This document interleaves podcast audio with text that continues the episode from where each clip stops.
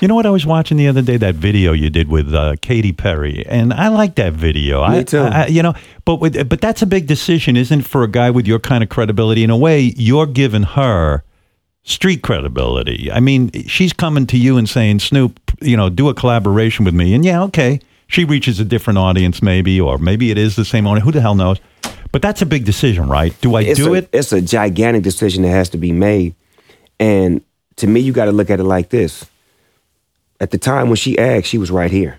Yeah, At the time she asked, I was right here. you were bigger than her, You motherfucking right. right? But as we look now, She's all the way up she there. motherf- all the way up. Yeah. And I say that I can attribute to that by being uh, You, you gave her the rub. motherfucking right. I could- know it. You got to do that sometimes, Howard. You got to spread love to get love. But why'd you give that to Katy Perry? Why'd you give the love to Katy Perry? Because she called me personally. Yeah. and said, I got this song that I need you on because I heard she she was like, I'm tired of hearing New York song with Alicia Keys and Jay-Z. Mm-hmm. Like, I need something to be made for California. I'm like, that's how you feel?